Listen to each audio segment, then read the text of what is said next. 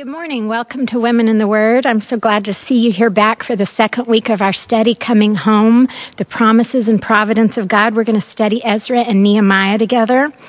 Over the holidays, the Christmas holidays, I developed a new habit. At a friend's recommendation, I went out and purchased the D V D collection of the P B S series called Downton Abbey. And I need to tell you, it's a great story, and I'm hooked. And several of the male members of my household are hooked as well. The only thing I don't like about this series is at the end of each episode, when you're watching it on the D V D, the story stops very abruptly, and there are no scenes or previews to show you a little glimpse of what's coming in the next episode. I don't like this because I like a great story, and I like to know what's coming next. I used to think that television executives were so smart that they were the ones who thought this up, show you a great story and then show you the great scenes of what's coming next. But as I was studying Ezra, I realized T V executives didn't didn't discover this. God did. God started telling us these great stories in the Bible, and then through the prophets, through the Revelation, giving us a little bit of the scenes of what is to come. And God's our creator. He knows exactly what's best for us. He knows we love a good story, and we learn and make personal applications from other people's experiences. But he also knows we need to know a little bit about what is coming next. That's how we keep all of this life in the proper perspective. So we love these stories that God's given us in the Bible because they tell us his story, they tell us about his people, but they also help us learn about God. They help us learn theology. Through these stories, we learn about God's character, his nature, and we learn about God's purpose for the world. Through these stories, we see God's providence as he controls all the world events, always moving the world toward his purpose. And God's purpose is always the same. God's purpose is that the world would recognize him as God, would know him, would turn toward him, would live in a relationship in communion with him, that God's people would choose to follow God. That's God's purpose. So in all of these Old Testament stories, God is showing the world who he is so they will turn to him.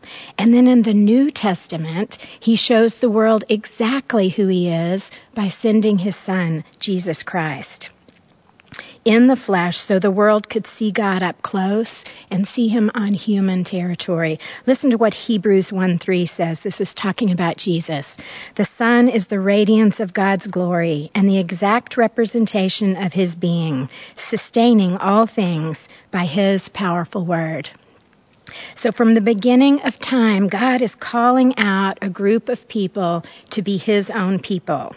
And then in the New Testament, through Jesus' sinless life and his sacrificial death on the cross, God's people could have their sins permanently forgiven. They could be in good standing with God. They could approach God. They could know him. They could rest in assurance that they would live with him in heaven one day. That is God's great purpose for the world.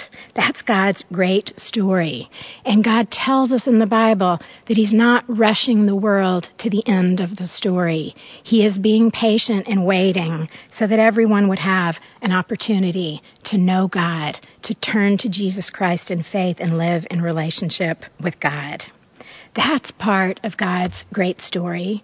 And within his story, he's given his people a part to play.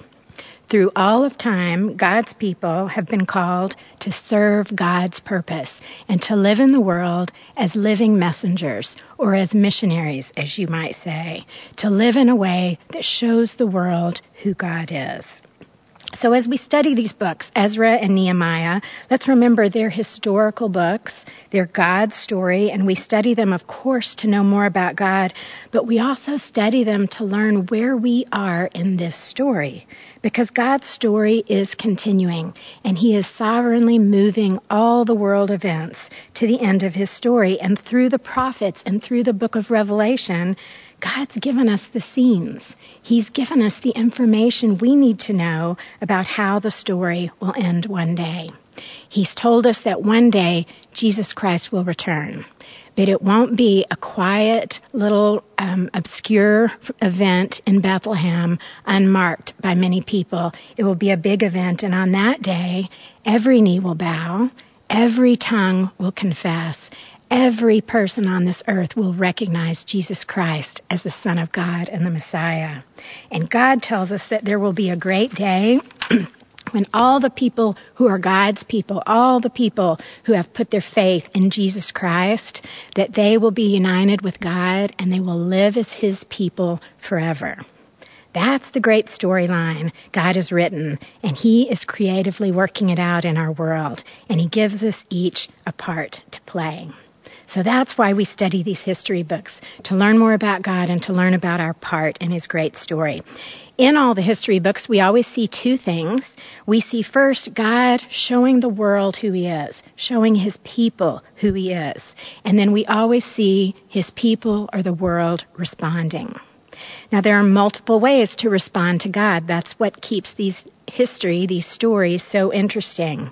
But only one response to God is truly appropriate. But God has given us each a choice. We can choose to disregard God as He reveals Himself to us. We can decide that He's not really all that relevant and we're not going to give Him a significant role in our lives. Or we can choose to just reject Him entirely.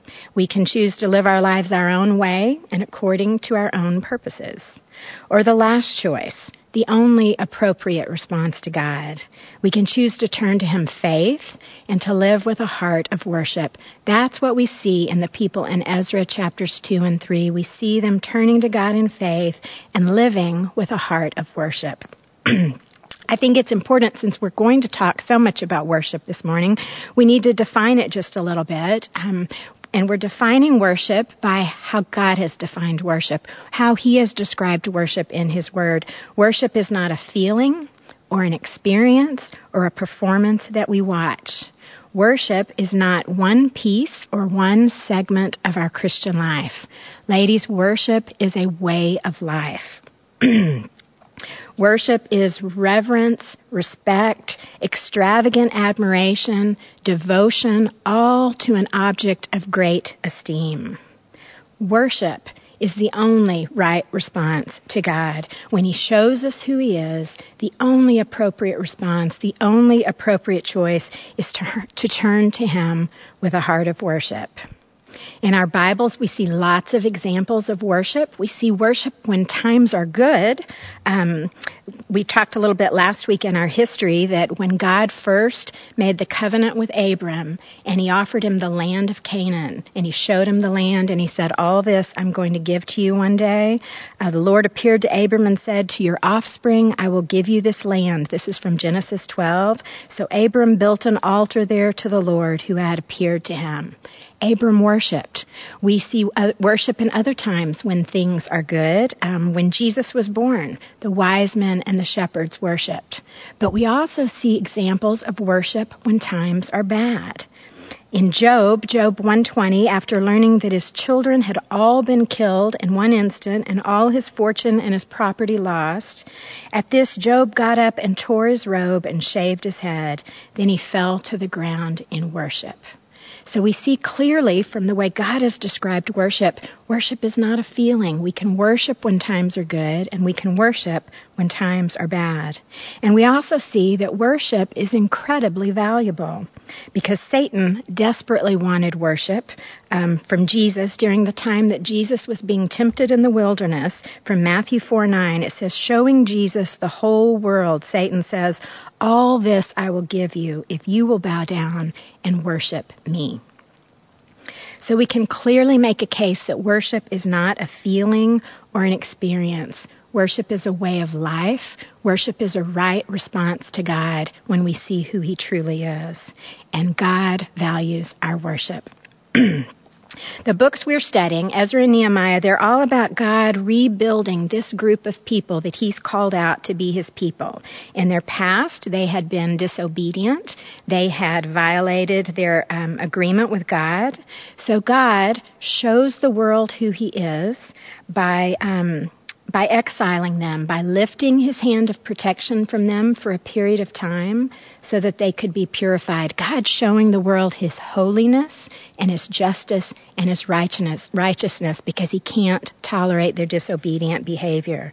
But then God shows the world who he is again by rescuing them and bringing them back and restoring them to this land and honoring his promise to give them this land and make them a great nation. God showing the world there that he's merciful and he's faithful and he is a promise keeper. So God rebuilds them. He rebuilds their nation, their wall, their temple, their reputation, and most importantly, God rebuilds their hearts. There was so much to rebuild, but God shows us in the beginning of this book of Ezra that he begins with their hearts. Only God has the ability to transform our human hearts. Only God can do that, and that's what we see here. He begins with their hearts, and everything else is a byproduct. These chapters show the exiles returning to a true heart of worship, and it's a proper response to seeing who God really is, to experiencing his loving care and his faithfulness. You know, as I studied this, um, I read several theologians. They talk about God's glory, and they'll always say God's glory is a two-part process. First, God generously reveals his glory to the world. He comes to the world and he shows us who he is, and man responds with worship, giving glory back to God. So glory is this two-part process, and we see it in Ezra two and three, this glory giving that comes from a restored heart of worship. I think we can really see attributes of a heart of worship towards God in these people. So open your Bibles to Ezra two and start reading with me. This is a list of the exiles who returned. Now these are the people of the province who came up from the captivity of the exiles, whom Nebuchadnezzar, king of Babylon, had taken captive to Babylon. They returned to Jerusalem and Judah, each to his own town. All right, so chapter two begins with this list of the Israelites who've chosen to leave Babylon and return to Judah. You remember we studied last week. Um, King Cyrus ordered a decree that all these people, all these Israelites living in Babylon as exiles, could now return to Jerusalem, rebuild the temple, and rebuild their nation. The list here shows us who goes back, and the list shows us God's providence. Remember in chapter one, it told us that all the people who left did so because God had moved their hearts. God moved the hearts of the people who are listed here in this list. Now, we've got a long list of very difficult names. Um, this happens several times in the Bible. We'll get a list like this. Sometimes they'll call it a genealogy. I'm not going to ask you to raise your hands, but I'm wondering, in your personal Bible reading, have you ever come upon one of these lists and just skipped over it? I don't need to stumble through all those difficult names. I'm just going to skip to the end. I'll have to admit to you, I've done that a few times. When I was pregnant with my first little boy, um, for several weeks in a row, my dad would call me long distance, and he would give me suggestions of baby names, and they were always the most outlandish Old Testament names. And I would think, he's been reading these lists. He's been reading these genealogies. And that's one use for this list, but there are others. God included them in Scripture. That means they're profitable for us. There's something for us to learn. So we need to not skip over the list. Thank you for spending some time in this list. The first thing we notice in this long list of the people who are returning, we notice that the returnees are identified one of three ways. They're either identified by their family name. You see that in verse three when it says they are the descendants of. All right. Or they're identified by their ancestral city. You see that in verse twenty-one when it says uh, men of the city, men of Bethlehem, and it lists all these different cities. Or they're identified by the kind of work they do.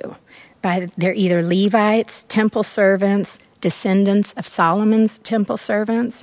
The list is actually very important because proving their Jewish heritage was very important. You have to remember, we talked about this last week, the Israelites are God's chosen people. The promises of God are made simply to this group of people, not to any other nation. And God had promised this land of Canaan to the Israelites. It was their inheritance. It belonged to no one else. So it was very important that they were pure in their heritage. Purity in their heritage was important, and that's what we see in the list. Purity is important. A heart of worship will be committed to purity. Now, please be aware this isn't a racial purity that's intended to demean or marginalize people from other nations. It's simply a purity that God prescribed. I think it's really important that we we focus on that. There is purity that God prescribes for his people all through his word. And all through their earlier history, God had told them that the whole world would be blessed through their nation, through the Israelites. And for that reason, they are not to intermarry, but they are to remain pure racially. God's purpose in this, we talked about this again last week, was attached to his plan to bring the Messiah, to bring Jesus Christ into the world through this group of people. Specifically, he would bring them through the line of David. King David, Israel's second king, had a great heart for God. God made a promise to David that one of his heirs would remain on the throne forever. Jesus would come into the world and bless the world through the line of David, through the tribe of Judah, from the nation of Israel. In order for God to faithfully bring that about, he has prescribed purity for his people so that the line of David could one day produce Mary and Joseph and ultimately produce Jesus, who was miraculously conceived. So all the promises of God had been made through a covenant with one group of people, the Israelites. They were promised this land, they were promised that they would become a great nation, and they were promised that the entire world would be blessed through them. All that happens in Genesis twelve. Their ancestry is the link to the future promises, so pure ancestry is of utmost importance here. All right. Well, the people are identified by their family name, and their family name, that means that they could either provide a written description or an oral history that linked their family name back to one of the twelve tribes of Israel. Okay, or they were identified by their ancestral city. You might remember that when the Israelites first entered Canaan, the promised land, this happened in the book of Joshua, that specific areas were allotted to specific tribes. So if you were a documented landholder in that area, the only way that could happen would be that you were an Israelite. Your ancestry was pure and you were a member of that tribe. So those were two certain ways that you could confirm that you are an Israelite. Now, the Levites are also listed. We talked about this last week. The Levites are from the tribe of Levi.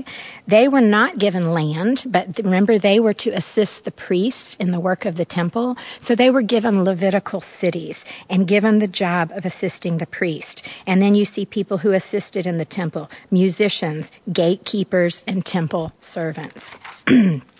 Now drop your eyes down to verse fifty-nine. This is the first time we see something very different in this list.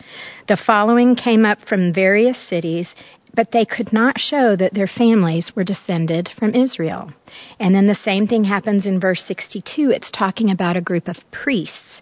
Um, and it says, these searched for their family records, but they could not find them, and so are excluded from the priesthood as unclean. From these passages, it seems harsh, but what we see here, proof of ancestry was required. Proof of your family lineage or proof of property ownership. This was important. If they couldn't pr- prove their ancestry, they were still allowed to go. They're included in this list, but it was noted that their ancestry was unproved, and they might be excluded at a later date. And if you want to know a little scene or a preview into the future, this issue is going to come up again in the book of Nehemiah. So purity in their ancestry, we can see from this list here, that is very important. Proof of your family lineage or proof of property ownership. Those who couldn't prove it were still allowed to go, but it would become an issue later on. We see from the list they're very diligent in their efforts to maintain the purity that God had prescribed. And we see it in this detailed list. God had prescribed purity and said it was of utmost importance, and we see the people responding to God by pursuing purity also. I think we have to stop here and consider the fact that the people knew what God had prescribed. They had that knowledge. They knew from the law, the law of Moses, what God had told them to do, the words and promises of God to Israel. And that's what enabled them to pursue purity. And it's the same for us. We have to know what God has prescribed all through His Word. All through this, He gives us prescriptions for purity. He prescribes purity in our sexual lives. He prescribes purity in our thought lives. He prescribes purity in our words, in our speech, in our business dealings with each other. He does this because He's our Creator and He knows what's best for us. And He also does this because He wants us to fulfill our purpose. We are to live in a way that shows the world who God is. If our hearts are committed to responding rightly to God, just like the Israelites, we will choose to pursue pu- purity in every area where God has prescribed it. Now, in case reading through this list made you uncomfortable because God is excluding people who couldn't prove or verify their ancestry, I think it's important to note that in their history, on occasion, God did sometimes include outsiders. But it was always an incident where it was an outsider who demonstrated great faith in God. Both um, the temple servants that are listed here in verse forty-three and the descendants of Solomon's servants that are listed in verse fifty-five, many historians and theologians believe that those servants, those did include foreigners. They included people who were probably conquered people, but who had demonstrated such great faith in God that they were brought into the family of God. But the important distinction here is that it was God in His providence and in His sovereignty, sovereignty who dictated when an outsider could be brought in and included into the family of faith. So that did happen, but it happened when God said it would happen. All right, the second important thing that we learn when we study this list is that the list shows and proves God's faithfulness. He had promised through the prophets that these people were going to be exiled in Babylon for a certain period of time, but not forever. He had promised that He would bring a remnant back. The list is the historical record, the historical proof that God was faithful to His promise. The list is what connects that first community of believers who'd received the promises of God. The list connects them to this group of believers. Everyone listed here is um, proof of God's faithfulness, but this is also evidence that these people are being given a new identity. They're no longer God's exiled people, cast off, sent away. Now they're God's faithful remnant, coming back to receive the promises of God. Well, if you add it up, it'll add it up there for you. There were almost fifty thousand who returned. That sounds like a lot, but relatively this was not a big number, considering how many Israelites lived in Babylon. Those who returned, um, God moved their hearts, and they were willing to leave the lifestyle and the security of Babylon. Now you have to think about this. God told them to settle down and live there, build houses, plant gardens, invest in the welfare of this place, and they did. And they actually became somewhat prosperous. You see here that they had um, male servants and female servants and singers and livestock that they were taking back with them. Even though they were exiles, they had established a level of comfort and security and even prosperity in Babylon. And now they had an opportunity to leave all of that and go back to Jerusalem, a city that was desolate and a wasteland, a city that had been completely destroyed, trampled, burnt, uninhabited. It would take great faith to leave the comfort um, and the security of Babylon and go back. But these people had faith in the promises of God and their actions, their pursuit of purity here. It testified to the world their belief in God, their confidence that He would be faithful. So we really see here they're responding rightly to God and they're fulfilling their purpose. Listen to what the prophet Ezekiel said in Ezekiel thirty-four twenty-seven. They will know that I am the Lord when I break the bars of their yoke and rescue them from the hands of those who enslave them. Then they will know that I, the Lord their God, am with them, and that they, the house of Israel, are my people. You see, it's that same thing again of God showing them who he is. He's their rescuer and their redeemer. And then them responding with a heart of worship, choosing purity, choosing to do things God's way because they're God's people. Our worship is always the same way. It's our response to God showing us who he is. Read with me in verse sixty-eight here. This is after they have left Babylon, and the first thing we read is, when they arrived at the house of the Lord in Jerusalem, some of the heads of the families gave free will offerings toward the rebuilding of the house of God on its site. According to their ability, they gave to the treasury for this work sixty-one thousand drachmas of gold, five thousand minas of silver, and one hundred priestly garments. The priests, the Levites, the singers, the gatekeepers, and the temple servants settled in their own town, along with some of the other people, and the rest of the Israelites settled in their towns. What we see in this description here, we see their priorities, don't we? Remember, all these people had land somewhere in Judah. They they were landowners, but where do they go first? They make this long trip back to Israel, and they don't go first to their homes. They go first to the site of God's temple in Jerusalem. Now, you need to know there was no temple here. There was no foundation for a temple. There was no wall. But they go to that site because that site is important. And if you don't think this was a priority, some of these people traveled down around from Babylon. They passed their homes. They passed the area where they were property owners and went first to Jerusalem. They don't stop off first because they're showing, they're revealing the priority of their hearts. A heart of worship prioritizes the things of God. They begin at Jerusalem at the temple site, and the first thing they do is give a free will offering. Lots of money needed to be collected to um, gather the provisions and the things necessary to begin the rebuilding work. So that's what they do first. Then it tells you, after they've done that, then they disperse and they go to their own towns and they get settled. And a few months later, they return to Jerusalem as one man. Read with me in chapter three. When the seventh month came and the Israelites had settled in their towns, the people assembled as one man in Jerusalem. Then Jeshua, son of Jozadak, and his fellow priests, and Zerubbabel, son of Shealtiel, and his associates began to build the altar of the God of Israel, to sacrifice burnt offerings on it in accordance with what is written in the law of Moses, the man of God. Despite their fear of the people around them, they built the altar on its foundation, and they sacrificed burnt offerings on it to the Lord, both the morning and evening sacrifices.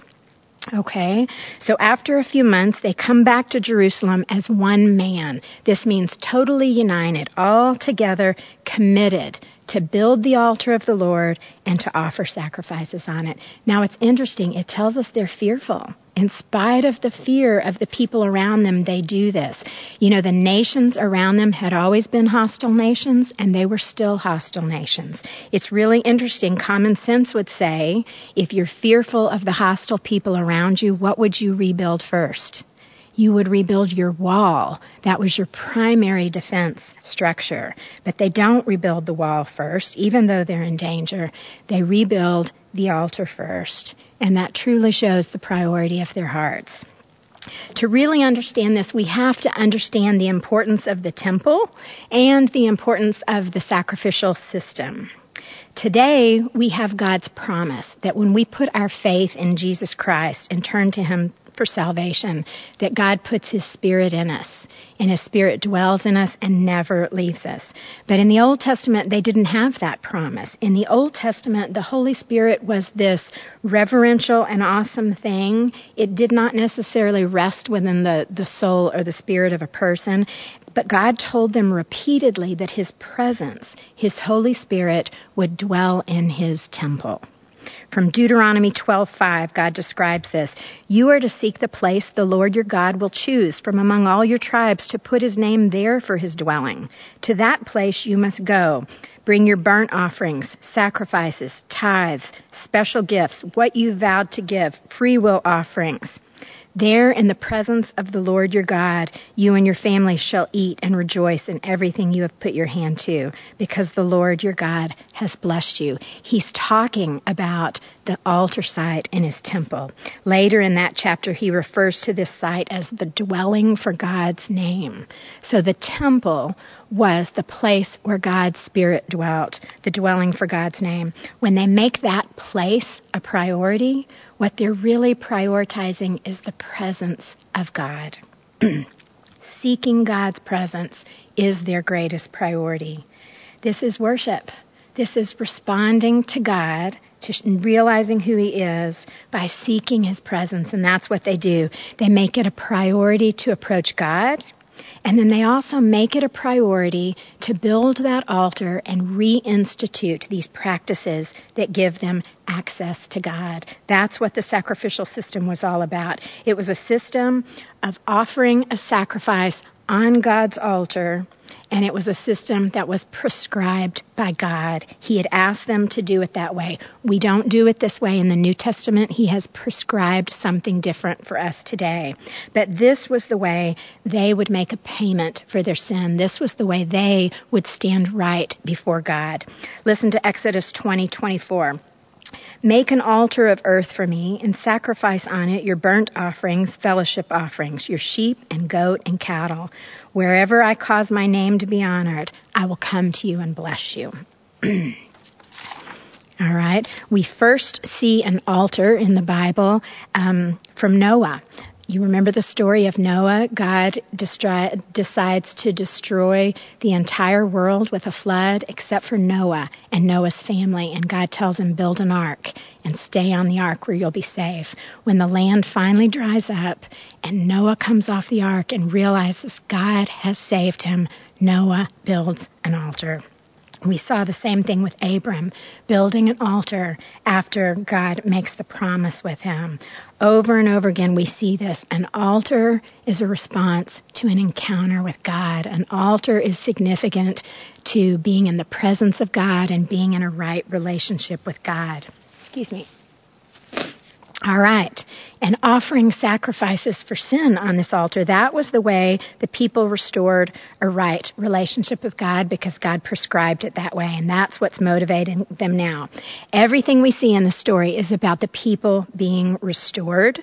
And so restoring the sacrificial system is a priority because it restores their right relationship with God.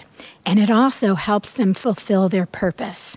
Restoring the sacrificial system sets them apart as a nation and reveals the holy, righteous character of God to the people around them. That's exactly as they were supposed to live. Don't we really have the same purpose? To be in a right relationship with God and then to reveal God to all the people around us.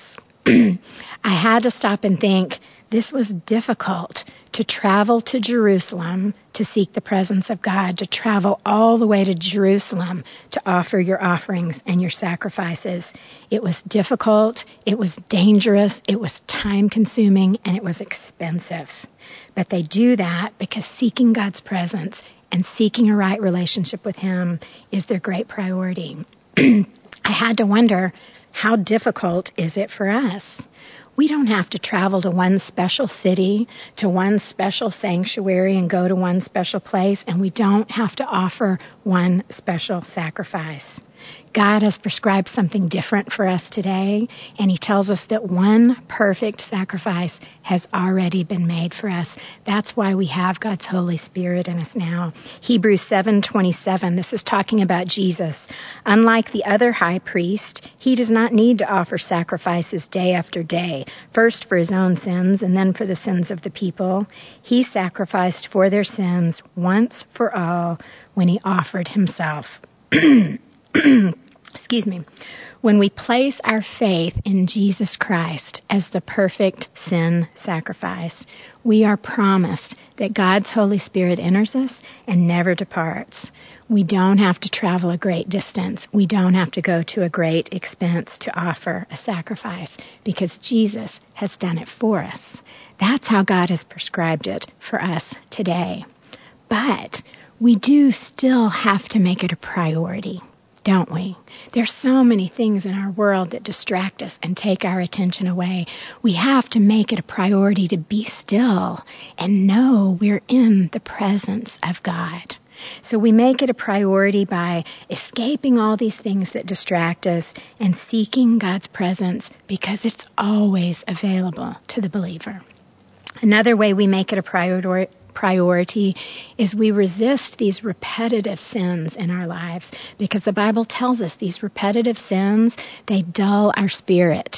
They dull our sensitivity to God's Spirit, to the Holy Spirit moving in us. So these are things that we can do to make the presence of God a priority in our lives. You know, we have in this remnant group of people such a great example to follow of people who prioritize the things of God. And because of their priority and their pursuit of purity, we can see God is renewing and rebuilding their hearts as only God can do.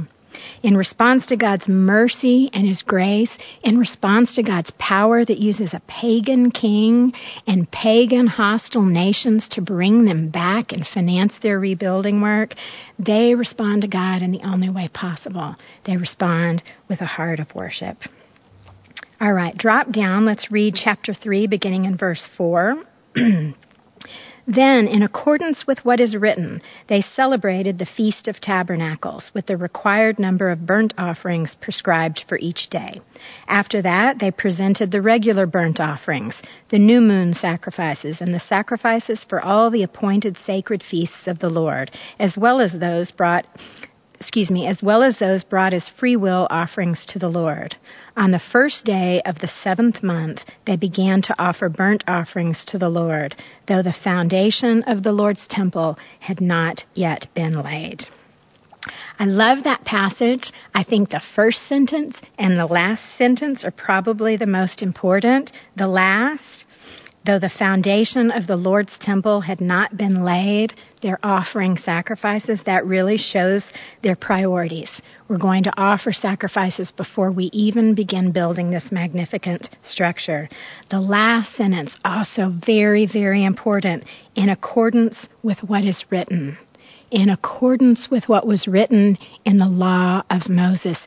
In that short passage, they repeat that phrase or that idea three different times. They are being so careful to perform these tasks exactly as God had instructed them to do in His Word. This really shows us another aspect of worship. A worshiping heart is always committed to obedience. In accordance with what is written in the law of Moses, these Israelite people understood what was meant by the term law. Law was the first five books of the Bible, and they understood law meant the authoritative instruction from God, the revealed will of God. That's what that meant. How could they possibly ignore the authoritative, revealed will of God? By doing these things, these sacrifices and these offerings exactly as God has prescribed, they show their desire to be responsive to God and His laws. Surely they remember that abandoning the laws of God, which probably began with just a little compromise, probably began with just hedging a little bit, but it began this downward spiral that ultimately led to their exile and their period where they were removed from the presence of God. So now, of course, embracing strict obedience, doing things exactly as God has prescribed, this is the most important thing to them now. So it tells us all that they do. They institute the morning and the evening sacrifices. God had prescribed this in Deuteronomy twenty-nine. Then they celebrate the Feast of the Tabernacles. It was a celebration with many offerings and sacrifices that God had described for them. They begin the process of offering the regular burnt offerings. Leviticus one through six, God describes for them each very specific types of burnt offerings. These were the things they did to make atonement for their sin. They also start with the new moon sacrifices. New moon sacrifice means at the new moon. It happened at the first of every month. It's important here that these things happened on the first day of the seventh month. And that's important because the seventh month in their calendar was the equivalent of the Jewish New Year. It was also a month that contained a large number of these sacred festivals, all with sacrifices and offerings prescribed by God. So they come together as one man at this new year, and they begin practicing all the special sacrifices and all the regular sacrifices that God had asked them to do. They put them all in place. The altar fire is lit. It's not going out because now the people have responded appropriately to God with obedience. Now, as I read this, I had to think a little bit, and I'm going to be honest with you, I'm going outside of the text here. This is just my opinion. But in my opinion, I don't think this is some mechanical, rote obedience they're demonstrating here. I think it is an overwhelming desire to do what is right out of love and admiration and respect and gratitude to God. And I think that's the kind of obedience that pleases and delights God. You know, these um, regular burnt offerings. Offerings. There are six chapters in Leviticus where in each chapter God is very specifically describing how this burnt offering should take place. And each one ends the same way. Very detailed description of how to do it. And at the end, they put it on the altar and they light the fire. And in each chapter, as the fire is lit, the smoke goes up and the words are, "It was an aroma pleasing to the Lord." An aroma pleasing to God every time like that. I think um, what we see here is strict obedience out of a desire to please the Lord. J I Packer says, keeping God's law is the truest expression of gratitude for grace. I think that's the obedience that we see here. I believe what's motivating them is a desire to please God, to be a beautiful aroma um, rising up to God that pleases Him. Listen to the way God described obedience in Deuteronomy thirty. And again, this was part of their law. They had this information. God had told them earlier, I'm giving you all my commands. I'm giving you a choice. If you honor my law and my commands, it will go well for you. There will be blessing. If you don't, and you're disobedient, and you're unfaithful, and you turn away, there will be curses, and you'll be exiled. Listen to this description. When all these blessings and curses I have set before you come upon you, and you take them to heart wherever the Lord your God disperses you among the nations, and when you and your children return to the Lord your God and obey him with all your heart and with all your soul, according to everything I command you today, then the Lord your God will restore your fortunes and have compassion on you and gather you again from all the nations where he scattered you. The condition here was that they would return to the Lord with all their heart and all their soul. That's not some rule-following, grudging, do-the-right-thing kind of discipline, and it's definitely not some religion to practice. It's a transformed heart. God would call it a circumcised heart, and it's transformed to obey simply out of love and gratitude. I think that's what we see from them here. So as I studied this, I thought, well, we have a great opportunity to evaluate our own obedience, don't we? Is my obedience simply to do the right thing, to look good in my Christian community, or to check it off my list? What do you think about that? Or what about, is my obedience a burden that I grudgingly comply with? Or is my obedience something I gladly offer to God because of his mercy and his grace in my life? One theologian said, God offers each of us a covenant of grace. Our obedience is the covenant we offer God in return. You know, we tend to think of worship as singing or praising or a performance. But worship is a lifestyle, and it's a lifestyle that is reflected in obedience. Listen to Romans twelve one. Therefore I urge you, brothers, in view of God's mercy, to offer your bodies as living sacrifices, holy and pleasing to God. This is your spiritual act of worship. All right, we see worship in their obedience. So now here we are in the story. The sacrificial system is back in place. The altar is built. The fire is lit. Day after day, morning sacrifices, evening sacrifices, followed by morning sacrifices. Their focus is on God. They are now God's people, living in obedience to God's law, fulfilling their purpose, showing the nation around them who God is. Read with me, chapter three, verse seven. Then they gave money to the masons and carpenters and gave food and drink and oil to the people of Sidon and Tyre, so that they would bring cedar logs by sea from Lebanon to Joppa, as authorized by Cyrus, king of Persia. All right, they're beginning the work now to actually rebuild the temple structure, and they're building it for God's glory. All through that verse, we see the providence of God. We see the providence of God in the fact that the building products are coming in from these neighboring countries of Sidon and Tyre, um, not necessarily companies, uh, countries that looked favorably on Israel, but countries under Persian rule, under the um, sub- submission to King Cyrus, so they must provide these materials. Um, it's interesting that these are countries very rich in natural resources right there. Also interesting that these were the countries that supplied the original building materials the first time the temple was built. That is God's providence. We also see God's providence in that he has provided the leadership there. He's provided Zerubbabel. We talked about him a little bit last week. He was in the line of Israel's kings. So he was of kingly descent. He was a political ruler. He's also sent Jeshua, who is of priestly descent. So we've got a political ruler over Israel. We've got a spiritual leader over Israel. And then all, all the Levites, they take the job of um, administering this big project and overseeing it. All right. They begin this project, and drop your eyes down to verse ten.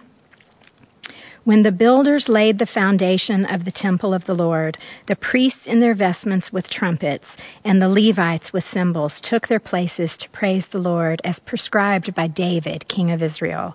With praise and thanksgiving they sang to the Lord, "He is good. His love to Israel endures forever." And all the people gave a great shout of praise to the Lord because the foundation of the house of the Lord was laid. But many of the older priests and Levites and family heads who had seen the former temple wept aloud when they saw the foundation of this temple being laid, while many others shouted for joy. No one could distinguish the sound of the shouts of joy from the sound of weeping, because the people made so much noise. And the sound was heard far away. We have a beautiful description here of celebration. Celebrating has long been considered a spiritual discipline, something that is so beneficial for us to practice because it draws us closer to God. It helps us understand his character. It helps us reflect on him more. It It creates intimacy in our relationship with God when we participate in celebrations. So a heart of worship celebrates, values it, prioritizes it. And in this example of celebration, we see praise for who God is and for what he's doing. We see great reflection and thanksgiving for who God has been in the past. And we even see remorse and repentance and grief over the previous injury and insult to God and to his honor. The words here are very specific. He is good. His love to Israel endures forever. These were the exact words that David used when the Ark of the Covenant was brought into the tabernacle. Remember, before they ever had a temple, they had a tabernacle, a very elaborate tent that they moved around with them. And when the ark was brought into the tabernacle, David praised and celebrated using these words. Later, his son Solomon built the glorious grand first temple for God. When the Ark of the Covenant was brought into the Holy of Holies, there was a celebration the same way, for he is good, his love to Israel endures forever. You can read about those um, celebrations in First and Second Chronicles. Both David and Solomon were kings. They were flawed men, but they were kings who had great hearts of worship. And so you see the people really repeating the exact same pattern of celebration here, reflecting on who God has been in the past and what he is doing now. The word that's used here for God's love, his love to Israel endures forever, is a very specific word, and it refers to God's covenant-keeping love, God's promise-keeping, God's faithful love. They are celebrating the fact that God alone is faithful. But then we see this other reaction, and at first it was a little puzzling.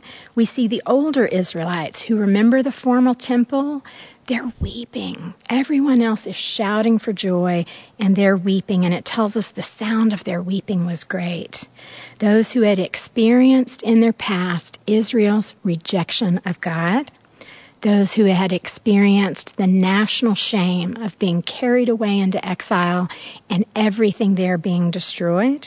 But most importantly, I believe, those who had experienced God's name being profaned among all their surrounding nations, God's glory taking a beating, being tarnished because of Israel's unfaithfulness. These people, they are not shouting for joy at this celebration. They're weeping. And I think as they look back on God's dealing with them, they're experiencing grief and remorse and regret for this great dishonor to God's name. The prophet Jeremiah foresaw this. Jeremiah thirty-one nine, he said, "They will come with weeping. They will pray as I bring them back." You see, a heart of worship wants God to be glorified and honored, never profaned. No one could distinguish the sounds of the shouts of joy from the sound of weeping because the people made so much noise. I believe this celebration is marked with joy, but it's also marked with grief and repentance.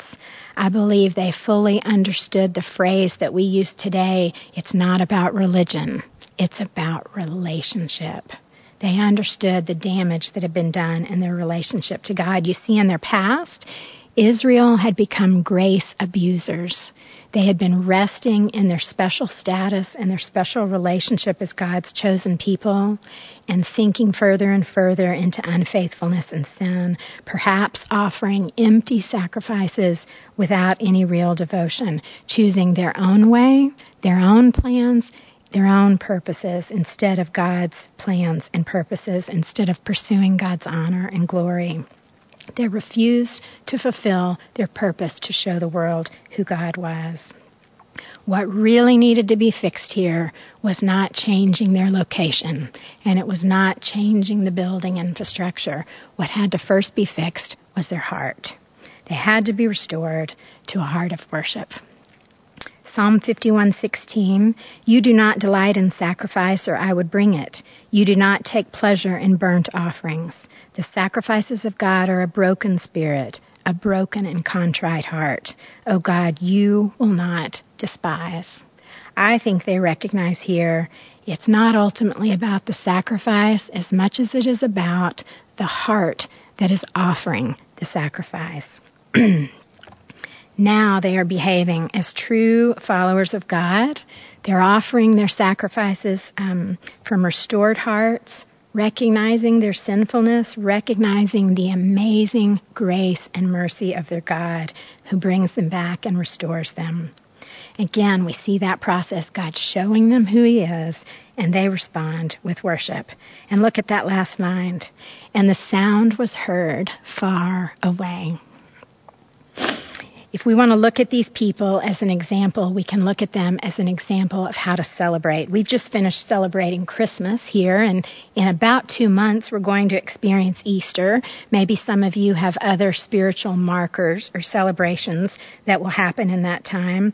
You know, over the Christmas holiday, I met a young woman who was visiting here from China. China is not known to be a Christian country, and she told someone um, when they asked her, "Do you have Christmas in China?" And she said, "Oh, yes. In China, Christmas is when we go out and spend a lot of money and buy really expensive presents." And I had to think, oh my goodness, how many people would describe our celebration of Christmas here the same way?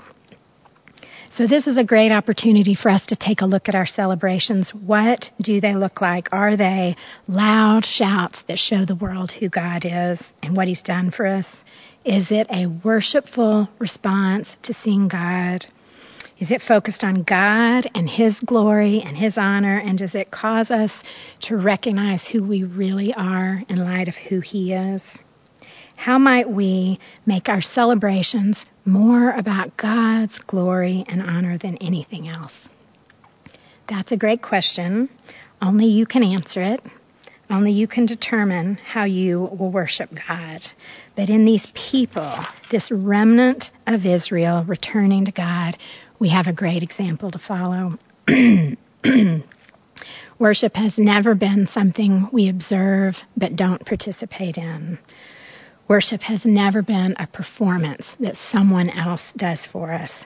Worship is a choice. Every moment, every day, worship is a choice, regardless of how you feel, regardless of whether things are good or things are bad. You can choose to trust the promises and the providence of God. Even when your heart is breaking, even when the future is unknown, even when things seem uncertain, we can choose to place our trust in God and pursue him in worship, trusting that he is writing all of the story. We know the beginning. We have it right here. We know the scenes for the end. We have that right here too. We can trust that he is still writing the story during this time in the middle. We can trust that he's writing the story for each one of our own lives. Remember last week we talked about providence. Deb said it's all of life under God's control for the purpose of revealing Jesus. That means God is writing the story for our lives, making all the events come under his control for the purpose of revealing Jesus. In their past, the Israelites had turned away from God, and they had fulfilled, they had failed to fulfill their purpose of proclaiming God to the world.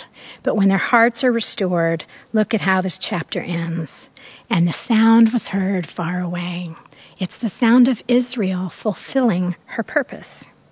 So we're just like them. God has written each of our stories, and he's given us each the same purpose. We are to show the world who God is. So that is my charge to you. Let your life be a life of worship that shows the world who God is, and let that be the sound that is heard all around. Thank you.